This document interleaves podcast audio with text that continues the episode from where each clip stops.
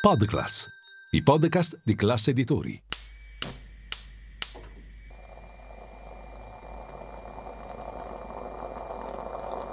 Buongiorno dal gruppo Classe Editori. Io sono Massimo Brugnone. Oggi è mercoledì 4 ottobre e queste sono notizie a colazione, quelle di cui hai bisogno per iniziare al meglio la tua giornata.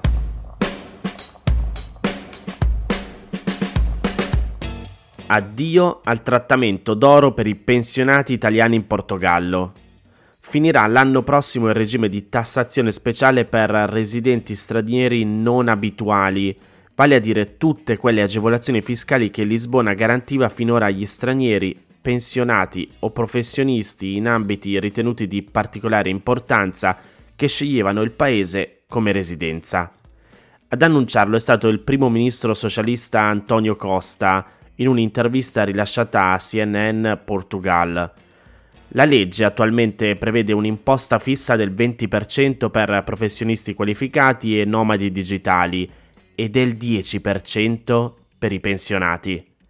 Questi ultimi fino al 2020 godevano di un'esenzione totale dal pagamento di imposte, un regime fiscale di cui avevano beneficiato molti cittadini stranieri, non solo europei, e gli stessi emigranti portoghesi che ricevevano una pensione dall'estero. Da queste agevolazioni sono state sempre esclusi gli ex dipendenti delle pubbliche amministrazioni e chi aveva avuto la residenza in Portogallo nei cinque anni precedenti alla domanda. Nonostante la scura del governo, tuttavia chi già gode di queste agevolazioni potrà continuare a farlo per tutta la durata prevista per legge, quindi per dieci anni. Gli italiani sono tra i più entusiasti delle facilitazioni fiscali, oltre che della qualità della vita del Portogallo, e negli anni hanno invaso soprattutto Lisbona, Porto, Chaves e la regione meridionale dell'Algarve. Secondo le ultime stime dell'INPS disponibili, quelle del 2021, sono oltre 3.005 i connazionali che hanno scelto il Portogallo e erano meno di 1.000 nel 2017. Complessivamente ne hanno beneficiato circa 10.000 persone, per lo più pensionati francesi e britannici, oltre che appunto italiani.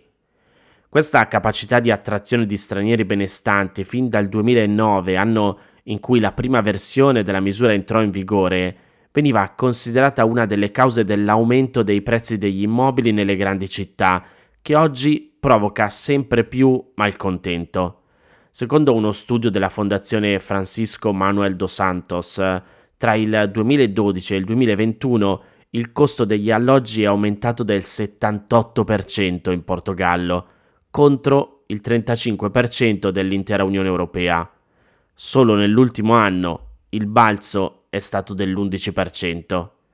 Secondo il primo ministro portoghese, il mantenimento di tale misura equivarrebbe a prolungare un'ingiustizia fiscale e sarebbe un modo indiretto per continuare a far aumentare i prezzi del mercato immobiliare. Anche per questo ha annunciato contestualmente anche un nuovo blocco dell'aumento degli affitti. Per l'anno in corso il limite era stato fissato al 2%. L'anno prossimo non dovrebbe essere necessario ripetere lo stesso provvedimento, ma in ogni caso il governo ne sta discutendo con le associazioni di inquilini e proprietari.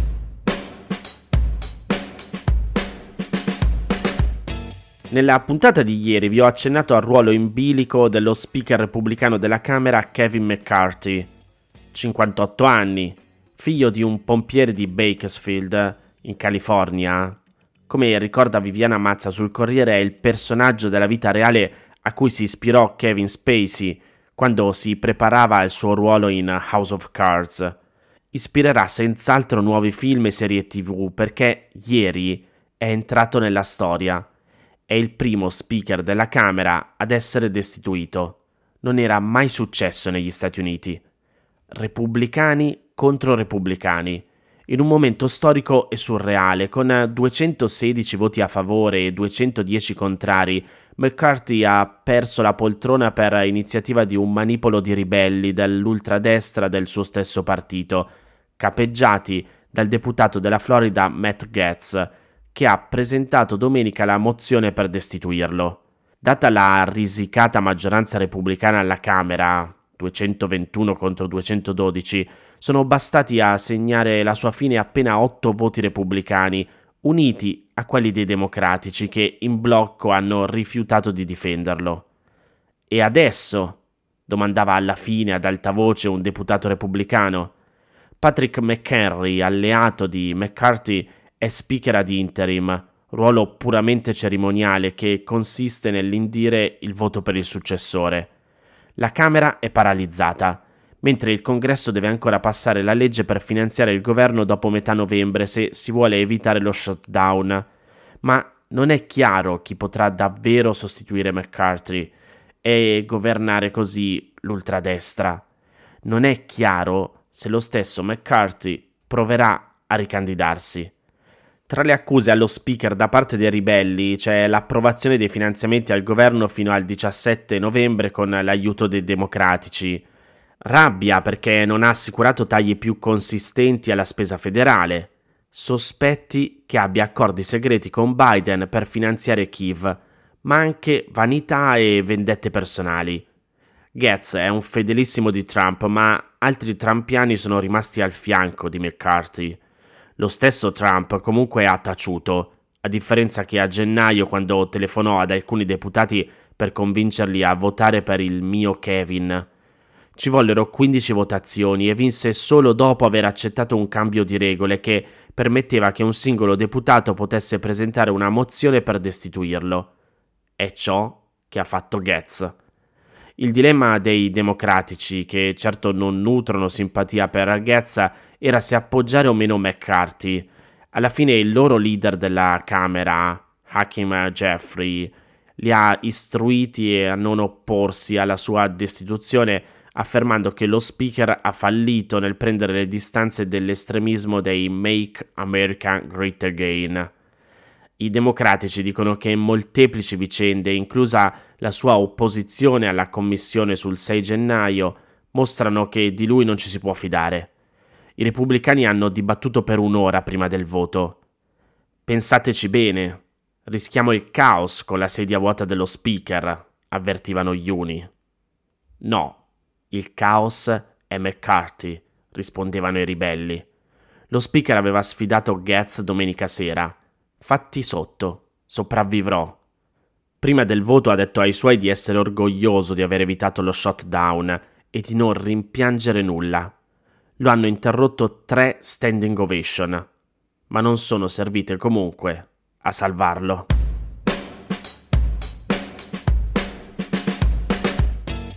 Un miliardo e tre milioni di euro è quanto l'Italia ha pagato finora in sanzioni all'Unione Europea per non essersi adeguata alle regole comunitarie, nonostante i moniti di Bruxelles ripetuti per anni. Sono andato a riprendere i dati esposti nell'ultima data room di Minela Gabanelli, ma andiamo con ordine. 27 Stati aderiscono all'Unione Europea decidendo insieme le leggi, condividendone obblighi e benefici. Ogni Stato quindi è tenuto ad accogliere le direttive dell'Unione Europea fra le proprie leggi nazionali entro due anni al massimo e poi a rispettarle. Chi non lo fa finisce nel radar della Commissione che può aprire una procedura di infrazione. La Costituzione italiana, all'articolo 11 e all'articolo 117, riconosce il primato del diritto europeo su quello nazionale, ma il nostro Paese è tra quelli che contano più procedure di infrazione in Europa. Come funziona? Tra i primi avvisi di Bruxelles e una condanna possono passare anche vent'anni. La pratica inizia con una lettera di messa in mora dove la Commissione concede due mesi per rispondere. Segue una lettera di parere motivato, con cui si precisano altre richieste. Bruxelles collabora perché ha tutto l'interesse ad evitare lo scontro. Se lo Stato continua a non seguire le indicazioni della Commissione, c'è un primo deferimento alla Corte di giustizia europea. A quel punto, se non ti adegui, la Corte emette una seconda sentenza con la quale può decretare sanzioni economiche forfettarie e o giornaliere finché il Paese non si mette a regola. Nel caso in cui lo Stato decida di non pagare, l'Unione si rifà riducendo gli importi dei fondi comunitari destinati al Paese in questione. L'ultimo aggiornamento è del 28 settembre scorso Le procedure aperte contro i Paesi membri sono 1724. In testa c'è la Spagna con 95, seguita da Belgio 94, Bulgaria, Grecia e Polonia. I paesi che ne hanno di meno sono Estonia con 39, la Lituania con 40, poi c'è la Finlandia e l'Italia invece conta 80 infrazioni, di cui 63 per violazione del diritto dell'Unione Europea e 17 per mancato recepimento di direttive. Le infrazioni vanno dal mancato adeguamento dei livelli di sicurezza delle gallerie, una direttiva del 2024 prevede per i tunnel superiori a 500 metri uscite d'emergenza, colonnine di soccorso, livelli di ventilazione e illuminazione adeguati, all'eccessivo ricorso ai contratti a termine nel settore pubblico. La procedura del 2018 condanna l'utilizzo abusivo per diverse categorie di lavoratori tra le quali insegnanti e personale amministrativo. Si arriva anche a uno scorretto recepimento della direttiva antiriciclaggio. Se consideriamo invece le infrazioni finite davanti alla Corte di giustizia, l'Italia è al primo posto con 23 procedure in contenzioso, davanti a Grecia che ne ha 19, la Polonia 17 e l'Ungheria con 15. Tra le infrazioni italiane arrivate davanti alla Corte c'è di tutto l'esenzione delle accise sui carburanti degli yacht a noleggio. La normativa europea impone lo sconto solo per le imbarcazioni usate a fine commerciali come pescherecci e traghetti e non per chi affitta barche a uso personale. Poi c'è il superamento dei valori limite di PM10 nell'area delle città italiane, il ritardo dei pagamenti da parte della pubblica amministrazione verso i fornitori e il recupero dei prelievi arretrati sulle quote latte. Tra le condanne definitive che hanno procurato all'Italia esborsi imponenti, tre sono legate al settore dell'ambiente, due agli aiuti di Stato e una agli aiuti irregolari concessi alle aziende. La condanna più pesante riguarda i rifiuti della campagna. La procedura è stata aperta nel 2007. Abbiamo fatto finta di niente. E nel 2015 è partita la sanzione per la quale l'Italia ha già pagato 311 milioni di euro. E ancora oggi, a otto anni di distanza, la regione non ha completato una rete integrata di impianti di smaltimento. La conseguenza è che il nostro paese continua a sborsare 60.000 euro al giorno. Per scongiurare nuove multe, il governo Meloni ha approvato a giugno il decreto salva infrazioni, che ha per obiettivo la chiusura di 13 procedure e la prevenzione di altre 11.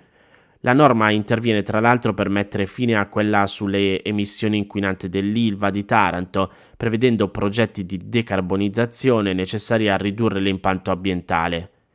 Nulla di fatto invece sull'eterna storia degli stabilimenti balneari. Dal 2009 Bruxelles ci chiede che le concessioni delle spiagge vengano messe a gara per rispettare il principio della libera concorrenza sancito dalla direttiva Bolkestein del 2006. Dopo un lungo tira e molla, il 3 dicembre 2020 è partita la procedura di infrazione. Il disegno di legge concorrenza approvato dal governo Draghi prevedeva di risolvere la questione entro quest'anno, ma il governo Meloni ha detto no. Se ne parlerà a partire da gennaio 2025. Certo che se lo Stato, pur di continuare ad incassare pochissimo da queste concessioni, è disposto a far pagare a tutti noi pure le sanzioni, dice la Gabanelli, è davvero indigesto.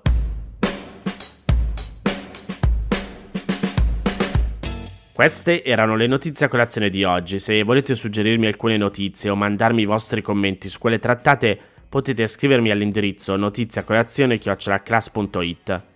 Se volete rimanere aggiornati c'è il canale Telegram di Notizia Colazione. Nel sommario della puntata trovate il link per gli altri podcast del gruppo Classe Editori. Io vi aspetto domani per iniziare insieme una nuova giornata. Un saluto da Massimo Brugnone.